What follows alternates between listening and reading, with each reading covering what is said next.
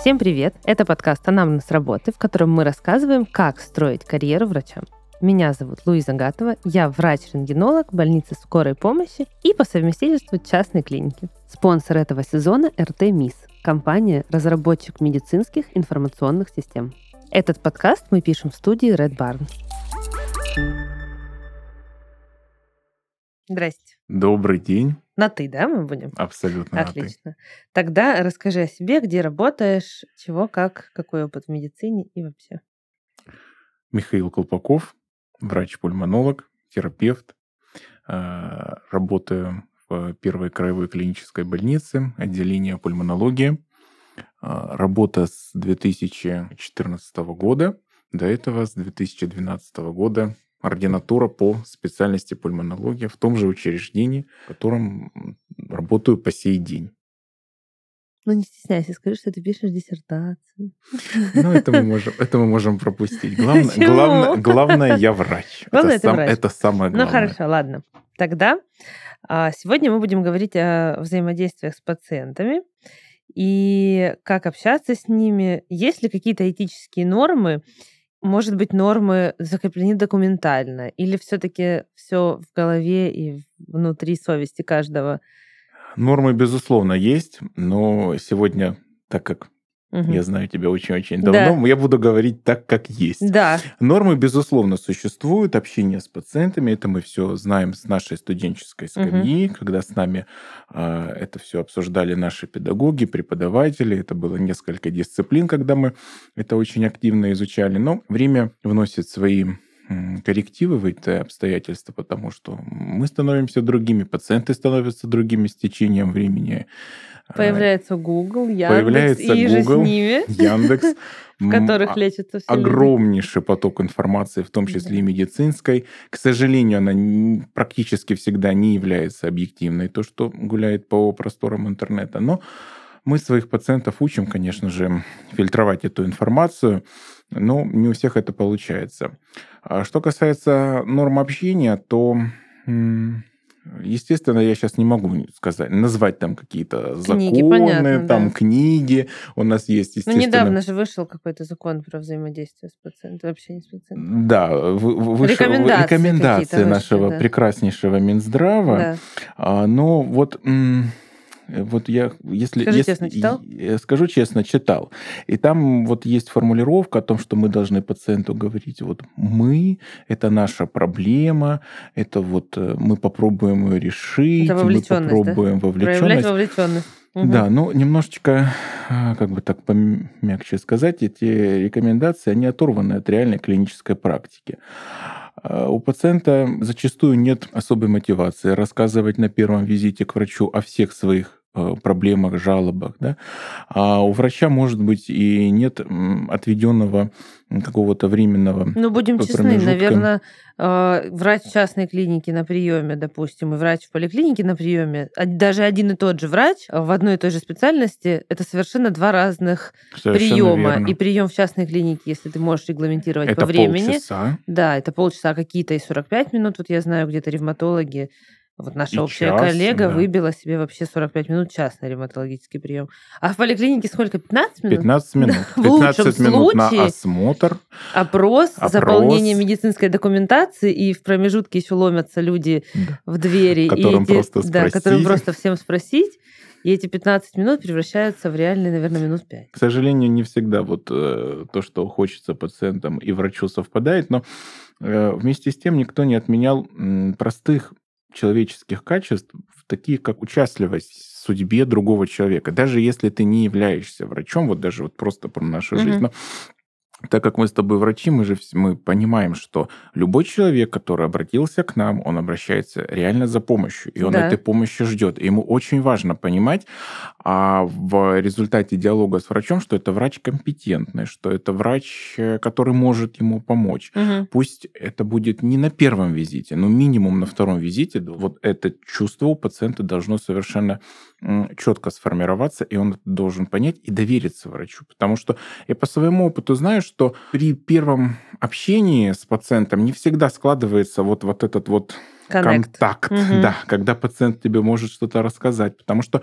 детали вот истории развития событий, заболеваний, симптомов это вообще половина диагноза на самом деле. То есть вот эта история, а когда мне было а 5, когда мне это было нормально, 5, да? да, это про нас, про терапевтов, про таблеточников, Да, да, порошочников, как я называю Да. э, самих себя и моих коллег. Объясню почему. Потому что ну, понятное дело, с аппендицитом. У человека заболело, Да, он пришел ясно, к да. хирургу, История отре- отрезали, трёх-пяти дней, да. отрезали в- И забыли. болезнь, забыли, пациент дальше идет счастливый. У нас пациенты хронические, их заболевание развивается не за Годами. один день, годами, и вот вот этот вот, как сказать, катамнес вот этого Да. всего, когда он должен на тебе вот предоставить пяти там лет с всё пяти рассказать. лет, да, все рассказать. А еще желательно рассказать о своих условиях быта, потому что Работы, многие быта. работы, да, практически половина легочных заболеваний могут а, развиваться э, при определенных условиях быта. Допустим, у человека есть Птичка. дома живет птичка, аквариумная рыбка. э, там некоторые пациенты любят орхидеи, и после долгого контакта определенного м, с такими раздражающими факторами у них развиваются легочные заболевания, достаточно Но тяжелые работа. зачастую. Работа, профессиональные вредности, да. Зачастую пациенты не сразу помнят, где это м, Они чего-то надышались. пригодится, да, когда это пригодится и прочее, прочее. Ну, плюс анамнез семейный. Абсолютно. То есть рассказать про Абсолютно. бабушек, Про дедушек. бабушек, да, кто был астматиком, кто не был астматиком, кто был аллергиком. Это очень важно. Класс. Абсолютно. То есть часок тебе нужен, чтобы Да, поговорить. и зачастую я вот, м, да, я никогда не стыжусь этого рассказывать. Не то, что не стыжусь, но просто некоторые говорят, ну ты же врач. Я говорю, ну и что? Вот, наверное, поэтому я и врач. А, у нас территории, они э, сельские. Зачастую, Да. чтобы привлечь какое-то внимание пациента, нужно для начала спросить, а как дела у вас в огороде? А какой в этом году урожай? Это звучит глупо просто, но, Но это люди... не глупо, это просто, мне кажется, максимальная вовлеченность Ма- человека. Вовлеченность, совершенно верно. Зачастую с нашими пациентами э, начинаешь выстраивать диалог вот именно вот по такому Ну и опять же, он тебе расскажет, какие у него есть животные в подворье, и от этого еще зависит. Это, это, это, это а, тв- безусловно. Это часть анамнеза, правильно? Но э, здесь вот главное, чтобы расположить человека к себе. Вот, вот чтобы он попал под вот это вот врачебное обаяние, когда ему комфортно, когда ему хочется рассказать. Вот когда врач просто спрашивает жалобы, когда заболели, Да. так тихо-тихо, сейчас я вот не про это спрашиваю. То есть вот есть врачи, которые вот зашли, сели, э, руки по швам, бумажками не шелестеть, Да. туда не доставать, это не доставать. Нельзя. Не- Нельзя. Немногие А как быть с пациентами, которые, а, как они, штирлицы, шпионы, кто вот, которые скрывают? Которые скрывают, которые ходят там к разным врачам с одной... И я вам не скажу, догадайтесь сами. Догадайтесь сами. Да. Догадываемся. Вот Догадываемся. как показывает практика, Но догадываемся. вот у меня таких много, например. Я вам не покажу, что мне написали раньше, чтобы вы не Да. написали вдруг то же самое. Все правильно. Это, это замечательно, но, И не дам предыдущий диск, чтобы не сравнили. Я говорю, а зачем тогда пришли? Луиза, ну ты же знаешь, что мы с тобой всегда попадаем Да. в яблочко, поэтому, нам они могут, нам наши пациенты Ну вот как могут... быть, если они приходят и тебе не рассказывают? Как быть? Ну, вот по моей практике я всегда вот таких штирлицев прошу приходить с э, женой, с А. мужем. Есть некоторая категория пациентов, которая мужчина там 40 плюс, он приходит на консультацию с мамой. Да. То есть это уже... Моментик. Это уже очень большой пунктик. Поэтому и, как правило, мама знает все жалобы, все, когда случилось, чем лечился. Просишь прийти с членами семьи тогда. А если вот совсем по-простому, то, опять же, начинаешь максимально подробно пациенту рассказывать, рисовать э, его заболевания, что у него творится вот там-то, там-то, в этом легком, в этом сегменте, а из-за чего это произошло, а как это нужно полечить, а как это нужно правильно полечить, а какие будут симптомы, а каких не будет симптомов при правильной терапии. И пациент понимает, что, наверное, он Стоит пришел рассказать. туда, куда нужно, и он дальше уже достает свою вот эту заветную э, папку шпиона, когда у него А собран там его... все. А там все, да, а там все, и ты понимаешь, что вот, наверное, вот, наверное, да, да, ура, сработало. Что ни в коем случае не нужно делать при общении с пациентом? Никогда, ни в коем случае, ни при каких обстоятельствах не говорить пациенту «я не знаю». Это величайшее табу для каждого врача. Ну, Нельзя. бывают же такие Нельзя. редкие патологии, Их- которых ты не знаешь. Ну, то есть ты понимаешь, Их что не так много этих Ну, редких они же патологий. есть. Они есть, согласен. ну, Еще вот надо же иногда книжки там, что-то, ты же пользуешься? всегда. И всегда идешь к пациентам, ну, так как я работаю в стационаре, всегда идешь к пациентам в палату и, ну, грубо говоря, 10 лет общения вот такого плотного Да. общения с пациентами, когда ты человека видишь от момента поступления в стационар с какими-то тяжелыми симптомами и до момента Выписки. выписки, его ведешь, когда он практически может, слава тебе, Господи, в припрыжку от тебя Да. убежать и сказать спасибо, доктор, всегда испытываешь, ну, я не могу сказать это это не страх, это чувство Трепет. дискомфорта, трепета, да, когда у тебя пациент в палате спросит то, чего Но ты, не знаешь, что сможешь делать. Вот ответить. хорошо, и что делать? А ничего, ты, ты объясняешь, разберемся. ты объясняешь пациенту, да, что для этого он находится здесь и сейчас, и что к моменту его выписки все будет, Всё будет окей, отлично, отлично. все будет такие, да. Но хи- хитрости, Самое хитрости. главное, да, я вот повторюсь для наших коллег, потому что наверняка я понимаю, что подкаст будут слушать Да, будут и, врачи, коллеги наши, доктора, и пациенты. пациенты. Да, Величайшее табу говорить пациенту «я не знаю». Я разберусь, я да. да мы уточню, выясним, мы выясним. но консилиум, да, и а все вот такое. Э, да, сразу, сразу пациент закрывается, он разочаровывается однозначно, когда врач пациенту говорит, я не знаю. Вот, вот это то, что вообще никогда, ни в какой специальности нельзя говорить. Это, Ну это, да. был- это была моя первая, скажем так, азбука в профессии, когда я а, во время обхода с одним из врачей вот, услышал вот там от другого доктора, что а я не знаю, что мне делать, а я не знаю, что с вами делать, и нельзя так говорить, потому что мы вот такими фразами мы разочаровываем пациента в врачебной компетенции, в врачебном профессионализме, поэтому Ну и это- плюс взаимоотношения между врачом и пациентом это все-таки еще часть составляющей удачного лечения. Если пациент тебе доверяет и половина. уверен в том, что ты делаешь, он будет, да, мне кажется, говорил, быстрее лечиться. как то Владимир Михайлович Бехтерев, или кто говорил, что если после обхода врача Да. пациенту не стало легче, то, То да, то врач ты так себе. то- врач ты так себе. Да, да. это Ну, Конечно, однозначно. недословно могу ошибаться. Ну да, но смысл такой. Вот, да. это как раз э, хорошая фраза к следующему вопросу. Важен ли эмоциональный контекст общения? Конечно же, важен. Должны ли врачи говорить только о медицине, не участвовать, не поддерживать пациента? Ну, мне кажется, мы сказали Ну, мы уже сказали, да. что нужно знать, какая профессия у человека, исходя из этого. Конечно же, врач это самое большое эрудированное существо, наверное, на свете. Ну, Должно, быть должно в идеале. да. да, Ну и которое- однозначно врач-психолог. Однозначно, без каких-то ремарок, абсолютно верно. Э, Потому что нужно разговорить самого скрытного, замкнутого пациента, нужно утихомирить самого буйного, говорливого, которого 150 слов в минуту, просто он автоматом в тебя пуляет. Да. Поэтому здесь, конечно же, это безусловно.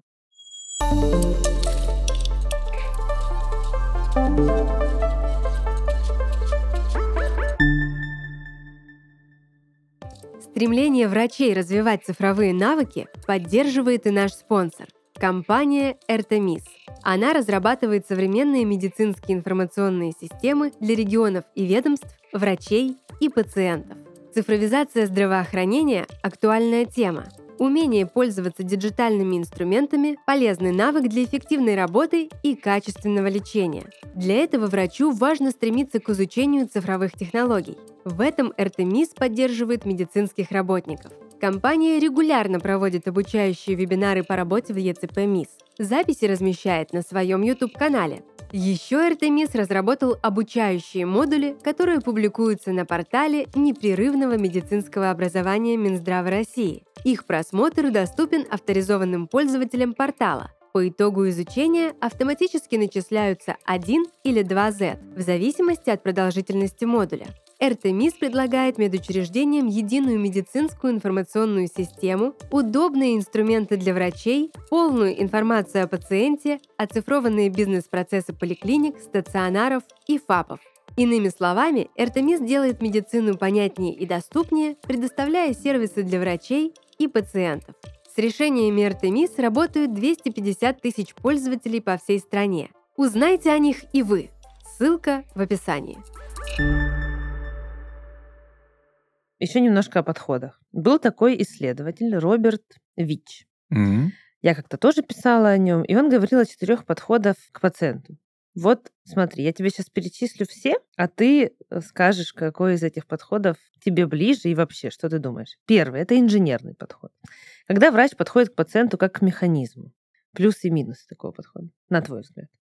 Плюсы а для определенных специальностей это плюсы. Травматологи, например. Это же, Да. это же инженеры человеческого, скажем так, Да. опорно-двигательного Аппарата, аппарата. От да. того, как э, поставят, э, имплантируют новый сустав коленный, там, Или поставят тазобедренный, винты в сломанные или, конечности. соответственно, да, или установят какую систему в, Да, э, металлоконструкцию. металлоконструкцию. От этого зависит, на самом деле, дальнейшее качество жизни человека. Поэтому абсолютно для травматолога может быть подход инженера, когда Очень даже я да. вам меняю какой-то винтик, и вы дальше живете и, и радуетесь жизни. Наверное, он оправдан. Но в терапевтической специальности Нет. точно нет. Нет.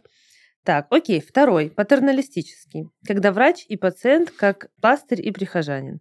В принципе, отношение к пациенту – любовь, милосердие, забота. Терапевты. Терапевт. Отчасти. Отчасти. Отчасти не А- нужно, не всех нужно приручать, не всех нужно к себе скажем так, пластырем приклеивать, Мгм. потому что вот так вот нянчить, это потом ничем хорошим не заканчивается. Это потом, скажем так, в первую очередь тяжело для пациента все будет Отлипать? протекать. Отлипать, во-первых, потому что, ну, сколько у нас пациентов? Их много. Очень. И каждого мы не курируем вот так вот, чтобы прям совсем-совсем нянчить, рассказывать, ну, а вот звонить. онкопациенты. И онкологи и онкопациенты. Это проблема. Должна быть отдельная служба, отдельная служба вот, э, психологической помощи. помощи, да, отдельная служба хосписная, очень мощная. К сожалению, пока то, чего у нас нет. Все стремятся. То есть вот этот подход, он больше,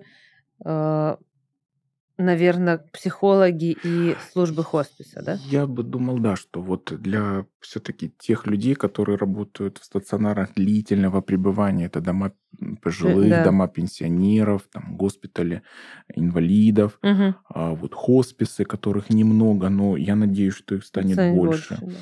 Это да, для практического здравоохранения это не всегда оправдано. Вот закончу свою мысль о том, что когда-то пациенту станет хуже. Любая хроническая Мгм. болячка, говорю по-простому, любое хроническое заболевание будет прогрессировать, в конце концов, Да. это все логически закончится Да. чем-то. И вот в процессе этого ухудшения, естественно, ни пациент, ни врач после каких-то там долгих-долгих лет вот такого Мгм. какого-то общения не будут э, чувствовать себя, скажем так, хорошо. Пациент просто будет говорить о том, что вы, наверное, что-то мне неправильно сделали. И вот это самая-самая большая такая вот травма для Ну и, любого в принципе, доктора. потом, когда все-таки этот пациент уйдет, будет тяжело для доктора. Ну, у нас были такие примеры. И они есть, к сожалению. И как бы мы сейчас с тобой умно об этом не говорили, Не мы сами говорили. привязываемся к этим людям, Да. которые много лет ходят, Да. И с- ты с ними работаешь. Да. И потом это очень А сложно. потом, когда они уходят, вот в прямом смысле, это, конечно, это, это тяжело. А когда это еще молодые пациенты, это катастрофа вообще. Это катастрофа, да. Да. Поэтому нам с вами, Михаил, надо бы послушать этот подкаст потом и не привыкать. Переслушать, Да, да. переслушать. Так, следующий подход – это коллегиальный или равноправный. Уместно ли общаться с пациентом на равных? Да, скажем так, большую часть общения. То есть вот эта схема, когда врач на своем Олимпе, далеко. а пациент где-то там маленькая вот Нет. букашечка, Нет. тебе не подходит. Ну вот как мы работаем каждый день, да? Вот, ну, я сейчас говорю про терапию. Да. Для, для про пульмонологов, Да. про вот то, что я вижу каждый день своих Да. коллег. Мы пациенту назначаем лечение, мы пациенту объясняем, как правильно выполнять технику ингаляции, потому что сейчас все препараты замечательные, сейчас все препараты с супербезопасным профилем, суперэффективные. Но если пациент неправильно выполняет дыхательный маневр, если пациент неправильно э, делает глубокий там форсированный вдох, то Мгм. все. Этот волшебный препарат не попадает в глубокие отделы легких, терминальные бронхиолы, там, где он должен работать. Поэтому мы пациентов обучаем, мы пациентов каждый день, лично я каждый день абсолютно пациенты воспроизводят свой дыхательный маневр, они мне показывают, как они дышат, какими легочными тренажерами, да, вот сейчас Они их пользуются. великое множество, к счастью, а для реабилитации они пользуются. Мы с ними отрабатываем навыки каждый день. Если мы хотим, чтобы вот то, что мы написали на бумаге, еще ну, хотя бы наполовину пациентам выполнялось, мы должны проверить это. В поликлинике это трудно сделать, но возможно. Возможно. В стационаре это всегда возможно Мгм. сделать, было бы желание и Да. время у А в у частной врача. клинике тем более. Однозначно. И последний – это контактный. То есть есть прямой договор, что должен делать врач, что делать пациент, и не больше. Как ты считаешь, это вообще допустимо? Отчасти. Объясню почему. Потому что а, в процессе лечения могут возникнуть а, разные обстоятельства, при которых этот договор может просто не сработать. Ну вот. Не сработать. Поэтому А если тебе нужно сделать что-то за рамками этого договора, а ты им связан, это же катастрофа. это катастрофа. Вот, ну, опять же, смотря исходя из какой специальности. Если, допустим, это вот врачи-косметологи там, Ну или да. дерматологи. Вот мы пришли, вот здрасте, вот, Ну вот, да, кос- вот, вот, дерматология, вот. наверное, нет, а вот косметология, да. Вот мы вам делаем волшебные инъекции, вы ощущаете на себе все величие косметологии, уходите. Всё, до класс, все свидания. счастливы, Всё, все довольны. счастливы, все Ну, то есть довольны. это эстетика. Конечно. Когда это реально, это когда это вот такая большая медицина, Ну, когда, когда это болезни. болезни, когда это хирургия, когда Хотя, это... Прости, я тебя перебью, косметологи тоже сталкиваются с болезнями кожи и борются с, с результатами, последствиями там постакне и всякое разное. И когда грамотный косметолог, он же тоже э, не ограничивается уходом и Ну, конечно, инъекциями. нет. Там Это диагностика и куча-куча всего. Это все зависит в первую очередь от доктора, от его подхода к своей работе, к своим пациентам. Ну, если говорить про меня и про мою специальность, наверное, он не всегда. Короче, правда. контрактный метод не наш. Не наш. Не наш. Абсолютно. забываем. Отлично. Так, что делать, если пациент хамит? Трудный вопрос. Ну, а это ж тоже из, Я из читаю в этот, ман, в этот момент мантру про себя. Я люблю свою работу, я люблю людей. Помогает? Помогает. Да, серьезно? Ну, э, Главное не зач- отвечать на хамство. Главное не отвечать, да, потому что мы все люди, которые вот, ну, призваны работать с людьми. Пациенты бывают разные. Изначально пациенты вот с порога априори настроены к доктору агрессивно, Да. потому что все врачи тупые, потому что все врачи неграмотные, потому что я вот обошел 56 человек, полечился в Гугле, в Яндексе, в интернете, и мне ничего не И у тети помогло Зины. и у тети Зины, да. А вот сейчас я к вам пришел, наверное, вы мне тоже сейчас что-то расскажете, то, чего мне будет не очень полезно. И это огромная категория людей. И они есть в каждой специальности, они есть в каждой врачебной, скажем так, работе Да. ежедневной. А как с этим бороться? Просто не отвечать, и все. Дзен. Подождать, пока он Абсолютно. выплеснет вот этот весь Подождать, поток пока он выплеснет, а пока он выплеснет, а потом вспомнить, что э, нам написал наш любимый Минздрав в рекомендациях, что мы постараемся решить нашу проблему, да, после 40 лет нашего с вами курения, снимаем, да. снимаем вот это, вот это Да. ведерко, которое Да. на тебя Да. пролили. Ну а и- как по-другому? Да, это же нет. не закончится никак. Это же, Нет. если, допустим, ну что-то сказать, даже ну, просто не грубо, а вот ну, аргументированно пациенту сказать, он же все равно не поймет. У него свои представления обо всем. Поэтому спорить с такой категорией Ты бесполезно. знаешь, у нас есть одна с тобой общая знакомая. Я очень люблю этот случай из ее работы. Она принимала пациентку, и там куча-куча всего, заболевания разные, в том числе там системные, аутоиммунные, связанные друг с другом, с осложнениями. И вот чтобы разгребсти весь этот ворох э, болезни одной и той же несчастной женщины, причем молодой женщине, она там у нее спрашивает, пишет, пишет, а эта женщина все продолжает и продолжает ей сверху рассказывать о своих вот всех всех проблемах, и она говорит, слушай, я первый раз сказала, замолчите, вы мешаете мне думать. И говорит, эта женщина собралась. Ну, Ну, это часто. Но Это при этом часто. они продолжили взаимодействие. Надо сказать, она и помогла. Наша знакомая помогла М. пациентке, и все было хорошо, но Ну. столько говорила, я не знала, что с этим Ну, делать. вот, да, вот в таких случаях, да, лучше спросить э, у человека, какие цветы вы любите дома выращивать, чтобы Чтобы она немножко да, да? переключилась, и в это время ты успел что-то записать и, и осмыслить из того, что излагает пациент. Отлично. Так, как ты думаешь, стоит ли объяснять пациенту медицинские термины? Объяснять... Ну вот каждый термин пояснять или не стоит? Или Пояснять- просто сразу говорить на понятным языком для понятным. человека? То есть можно сказать, что у вас есть какое-нибудь заболевание, которое имеет там какое-нибудь замудренное название, например, там плевропаренхимальный фиброэластоз.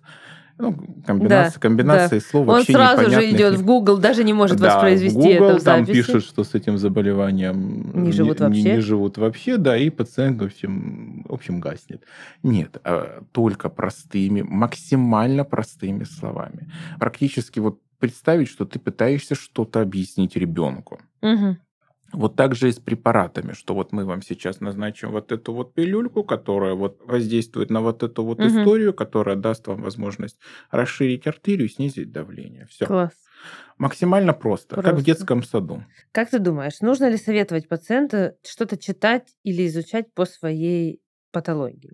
Или не нужно, чтобы он что-то читал в принципе? Нужно- Ну, ты же не можешь контролировать Не, ну, информацию, которую он конечно. читает. Нужно пациенту изначально объяснить так про его болезнь, про методы лечения этой болезни, которая есть у человека, а чтобы пациенту не захотелось идти куда-то дальше, Мгм. читать что-то дальше, лезть в интернет, потому что, исходя опять же из своего опыта, вот если все доступно, максимально просто, подробно объяснить, человек доверяет, верит, и он потом вот не идет в интернет. Я иногда говорю, лучше не читайте, потому что там написано куча страшного всего, Да. но у вас все не так. У вас все не так, да. Да. Да. Поэтому я Но тоже... я действительно, тоже- одна и та же болезнь может иметь кучу разных проявлений. Если почитать в интернете, то человек должен был бы уже здесь не сидеть. А Совершенно он очевидно. очень даже Совершенно ничего. очевидно. Вот даже, вот, скажем так, наша с тобой категория пациентов – это пациенты, которые имеют постковидный, поствоспалительный фиброз, которые в поисковой строке ищут э, фиброз в легких. Естественно, Находят находят ужасы. идиопатический легочный Да. фиброз, где медиана выживаемости 5 лет в лучшем Да. случае. И, и из которых всё. два они уже прожили. Из которых два они уже прожили после своего ковида, Да. ко- которого они благополучно излечились. И все. И дальше начинается паника, истерика. А что мне делать, а как мне быть? Ну, Мы-то все понимаем, мы все что понимаем, да, так. что с этим фиброзом можно Да. жить долго и счастливо, и в конечном итоге... Вообще не от этого не от даже этого уйти в мир иной, пострадать, да. да. Но люди-то обыватели, они этого не знают, и поэтому вот у таких пациентов весь прием посвящен объяснению, Что у вас не что так. у вас не так, что в интернете пишут зачастую не врачи, не про медицину. Ну да. И, а, там, а там, где пишут врачи, и, естественно, это какие-то вот Серьезные такие с- работы, научные, действительно, с сайты, всего. да, там обыватель, он просто не поймет, что написано ввиду обилия медицинских терминов, статистики, информации. Так, Мгм.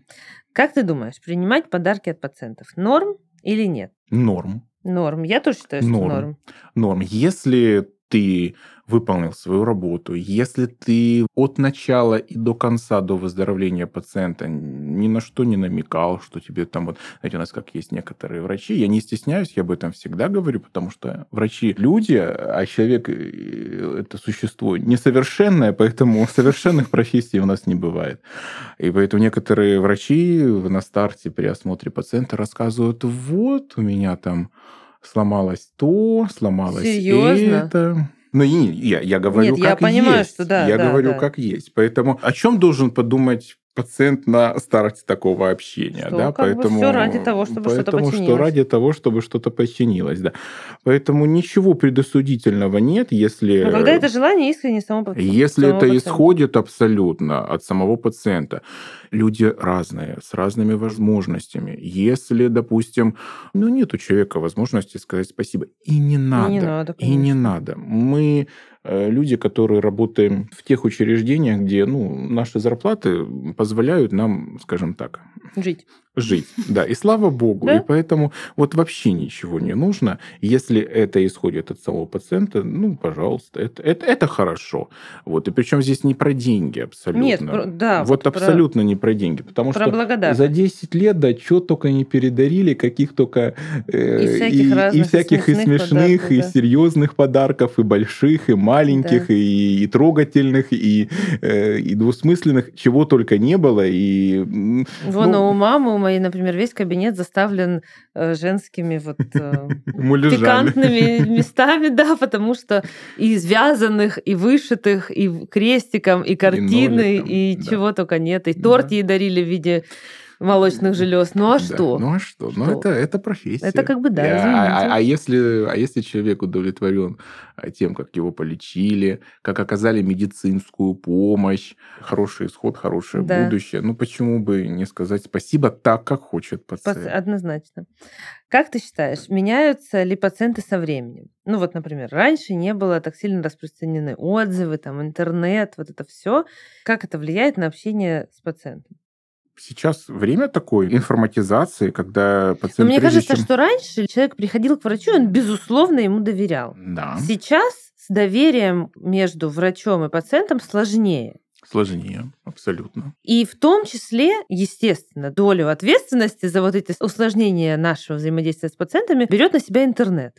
Интернет и врачи другие И дру- да, понятно, что и наши коллеги тоже. тоже другие. Ну вот, все-таки интернет или коллеги?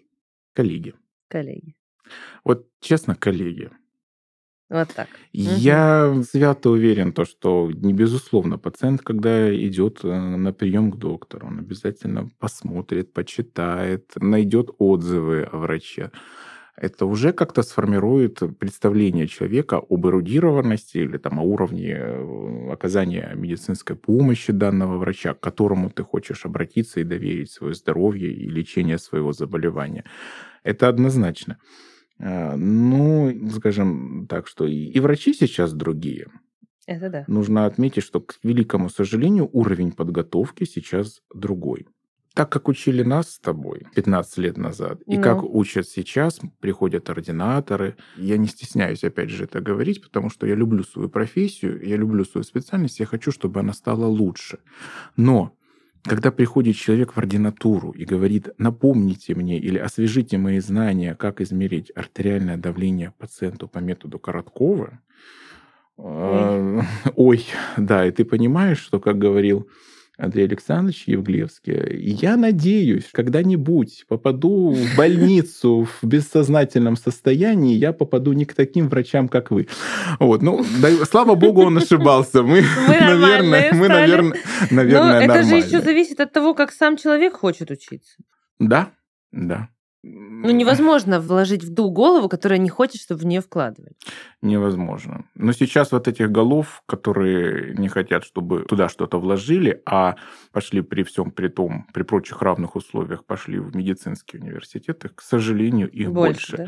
Где это, что это за Но проблема? наши родители были умнее нас, старшее поколение, училось лучше, чем мы. Безусловно, потому что у Мы- них были другие учителя. Да. Мы захватили вот этот вот хвостик этих великих учителей, когда, Да. когда, да, когда они вот работали для того, чтобы научить, для того, что, потому что они не были заняты по большому счету ничем, кроме нашего обучения. Да. Потому что сейчас а, мы живем в то время, когда нужно заполнить и преподавателю, и педагогу, и, и врачу, и студенту огромное количество бумаг, разработать огромное количество программ, их потом переразработать, Мгм. а через год опять переделать. То есть, ну, вот это вот те Ну, обстоятельства, о которых не мы должны интернет сказать. виноват Не интернет виноват в том, что между нами и пациентами возникают периодически периодически. пропасти. Нет, нет, не интернет.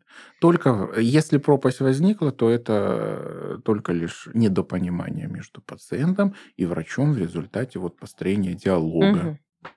Как ты думаешь, стоит ли переспрашивать пациента, понял ли он твои рекомендации или нет? Всегда.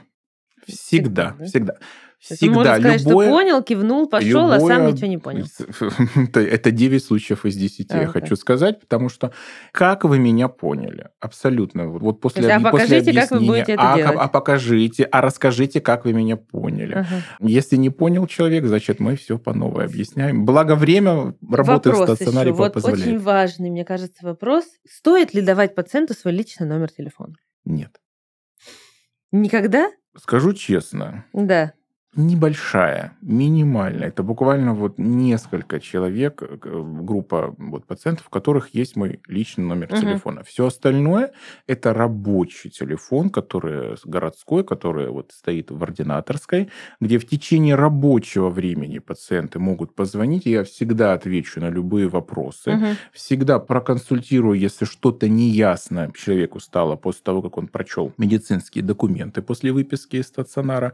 Поэтому Ну, по большей части нет. Есть, опять же, это сугубо узкий круг людей, которые вот могут там позвонить, но буквально, опять же, это не рабочие часы и ни в коем разе не выходные. Как ты думаешь, наш э, вот активный ритм работы, большое количество пациентов и все, все, все усталость влияет на взаимоотношения с пациентом? Да. Негативно? Как быть? Вот ты устал, ты отработал там сутки, после суток еще там чуть-чуть, не чуть-чуть, несколько часов. И, но тебе нужно сохранять нормальное расположение духа. И вот как? Я люблю прийти, свою работу, я люблю, я люблю людей. Я люблю людей. Ну, мы, та же мантра, она... Слава богу, мы выбрали эту специальность. Да. Слава богу, эта специальность выбрала, выбрала нас, да. для того, чтобы мы вот работали там, где работаем, делаем то, что делаем. И зачастую это бывает что-то. И, и после суточного дежурства нужно оставаться, что-то сделать, кому-то помочь. И в выходной день нужно отлучиться от семьи и вот своих домашних дел, и тоже прийти в больницу, что-то да. сделать, кому-то помочь. Это наша профессия, это наша работа. Кто-то скажет, что это звучит очень вот так вот э, там высоко, там, угу. гордо, пафосно.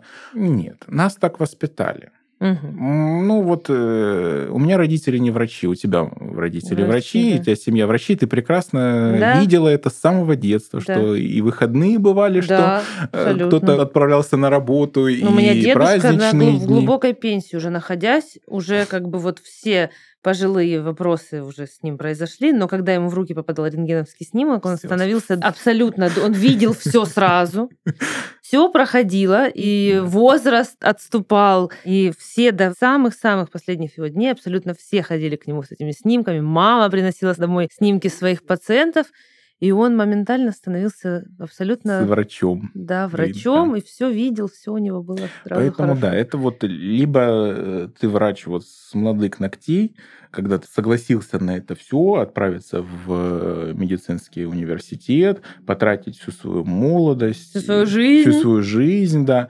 Но опять же, вот наши прекрасные учителя, когда нам говорили на первом курсе, что а вы не жалеете то, что вы свою молодость проведете в библиотеке или за, за чтением книг, не жалеете. Вы потом поймете, что это все было не зря, и действительно, они были, они были правы, потому что ну, тогда это было очень сложно воспринимать. Естественно. Очень сложно. Очень сложно, да, но, но возможно. Хорошо. Так, один из последних вопросов. Представим себе ситуацию, что у нас есть один пациент. Он приходит к тебе в больницу, в муниципальную, и приходит в частную. Один и тот же человек к одному и тому же тебе. А будет ли разное общение со стороны его с тобой и с твоей стороны по отношению к нему. Скажу про себя. Если ко мне пациент приходит один раз, второй раз он не приходит. Ну, ну подожди, ну, ну Миша. Ну, правда, либо ему все понятно. Ну, и, понятно, нет. И, вот и, представь и себе просто одного и того же тебя. Одного и того же да, меня. и одного и того же человека, гипотетически. Вот сегодня он пришел к тебе в больницу. Угу. И в больницу он, например, еще не был, но пришел в клинику. Люди будут по-разному общаться с тобой в государственном лечебном учреждении и в частном. И ты будешь по-разному общаться или нет? Я буду общаться одинаково. Так. Ну, правда. Я тоже. Ну, ну вот безо всякого, потому что я прекрасно знаю, что это моя работа и профессия, и там, и я там. просто, например, не, не умею общаться по-другому. Да. А, а вот пациенты? А пациенты, ну, театр начинается с вешалки. Мне а, кажется, бывает. А больница, раз, а больница государственная, муниципальная, она тоже начинается с того, как... Э, со входа. Со, с регистратуры, с КПП, с регистратуры, как их, как их там встретили, улыбнулись, не улыбнулись. Ну, а скорее нет? Вот, скорее всего, нет, естественно, нет. А, какая была очередь, а большая, небольшая? А скорее всего, она была большая, да. Ну, то есть до, до того момента, как он попадает к тебе, он проходит... Все круги ада. Не ада, он проходит все прелести вот этого вот, знаете, не медицинского... Ну, большого количества людей. Да, общения вот в вот этих в наших милых э, учреждениях муниципального здравоохранения. И он, пациент, попадает уже в кабинет к врачу с определенным таким фоном. градусом. Да. да, эмоциональным. И, естественно, он Выливает может... это все на тебя. Конечно, он может в ходе своего изложения, своих жалоб и истории болезни, он это будет все делать э, с нервинкой да. в голосе, Здравствуйте, да. доктор, ну что вам непонятно? Да, я тут, уже тут с утра часа приехала, 4 часов, часа да, к вам да, ехала, да. да, мне тут нахамили в регистратуре, если нахамили там или не нашли какую-то справочку, которая очень сильно нужна была, по мнению регистратора, регистратора да. да. Ну И- да, в частной клинике все, конечно, совсем Но иначе. в частной Он клинике... приходит к тебе уже да, счастливый, там довольный. Основная философия, я этого тоже не скрою, я всегда говорю об этом, что в любой частной клинике э, человека встречают так, как будто бы ждали всю жизнь. Ну и это правильно. И это правильно. Зато да. к доктору он попадает счастливый, довольный, водичкой напоили, курточку да. повесили. Совершенно верно, да. И по времени, и очереди нет, и бумажек вроде особо никаких Да. не нужно. И всё- бахилы всё, что- бесплатные. да, все, что ты принес, все твое. Да, поэтому лю- люди разные. А если врачи вот с таким подходом, что вот и в муниципальном здравоохранении я такой, а в частной медицине я вот другой, не знаю, нужно подумать в первую очередь э, тогда вот, ну, Надо вра- ли? врач ли это, надо Мгм. ли, да. Потому что если, опять же, если ты врач, то ты врач всегда. Одинаково, Одинаково. Однозначно. И последний вопрос. Что в медицине важнее всего? В медицине важнее знания, потому что врач ставит ровно столько диагнозов, сколько он знает. Это неприятная правда, это страшная правда. Но если врач Ну, это знает правда. два диагноза, вот эти два диагноза он будет через одного всем лепить. То это, это, то, тын-тын. И все. В медицине важны знания, непрерывное образование и знания. Понятное дело, что нужно быть человеком, нужно быть участливым, Да. нужно быть милосердным, нужно, чтобы ты соблюдал этику и диантологию. Наши коллеги поймут, что это, Да. что это за термины. да. Нужно всего-всего, чтобы ты был и такой, и умный, и красивый, и здоровый, и подтянутый, и не жирный, и, и, И не сильно без- худой, да, не и сильно не худой, лысый. и без морщинок, и не лысый. То есть ты должен быть вот таким вот всяким-всяким, чтобы чтобы, да, чтобы пациент на тебя посмотрел, ему захотелось жить. Это все понятно. Это все вот те вещи, которые Ну да, непреложные. когда Но диетолог имеет очень большой лишний вес, очень Совершенно сложно верно. пациенту довериться сло- этому диетологу. Даже просто врач, не обязательно диетолог, да, который вот говорит, ну, ну, ну, ну, ну, что, ну, то, то. Ну, вот так. Поэтому только знания. Только знания, потому что наша с тобой профессия, специальность – это вот самая интегральная, наверное, наука на свете медицина, потому что она напрямую связана с человеком, с его жизнью, продолжительностью жизни, здоровьем, поэтому только так. Ну все, спасибо большое. Спасибо за приглашение. Вы мне доставили неимоверное удовольствие вот, пообщаться на эту тему. Всегда рад буду Класс. вашим гостем быть. Спасибо. Пожалуйста. Спасибо.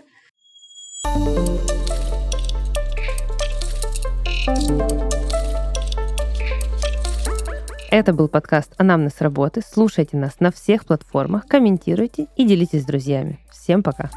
Thank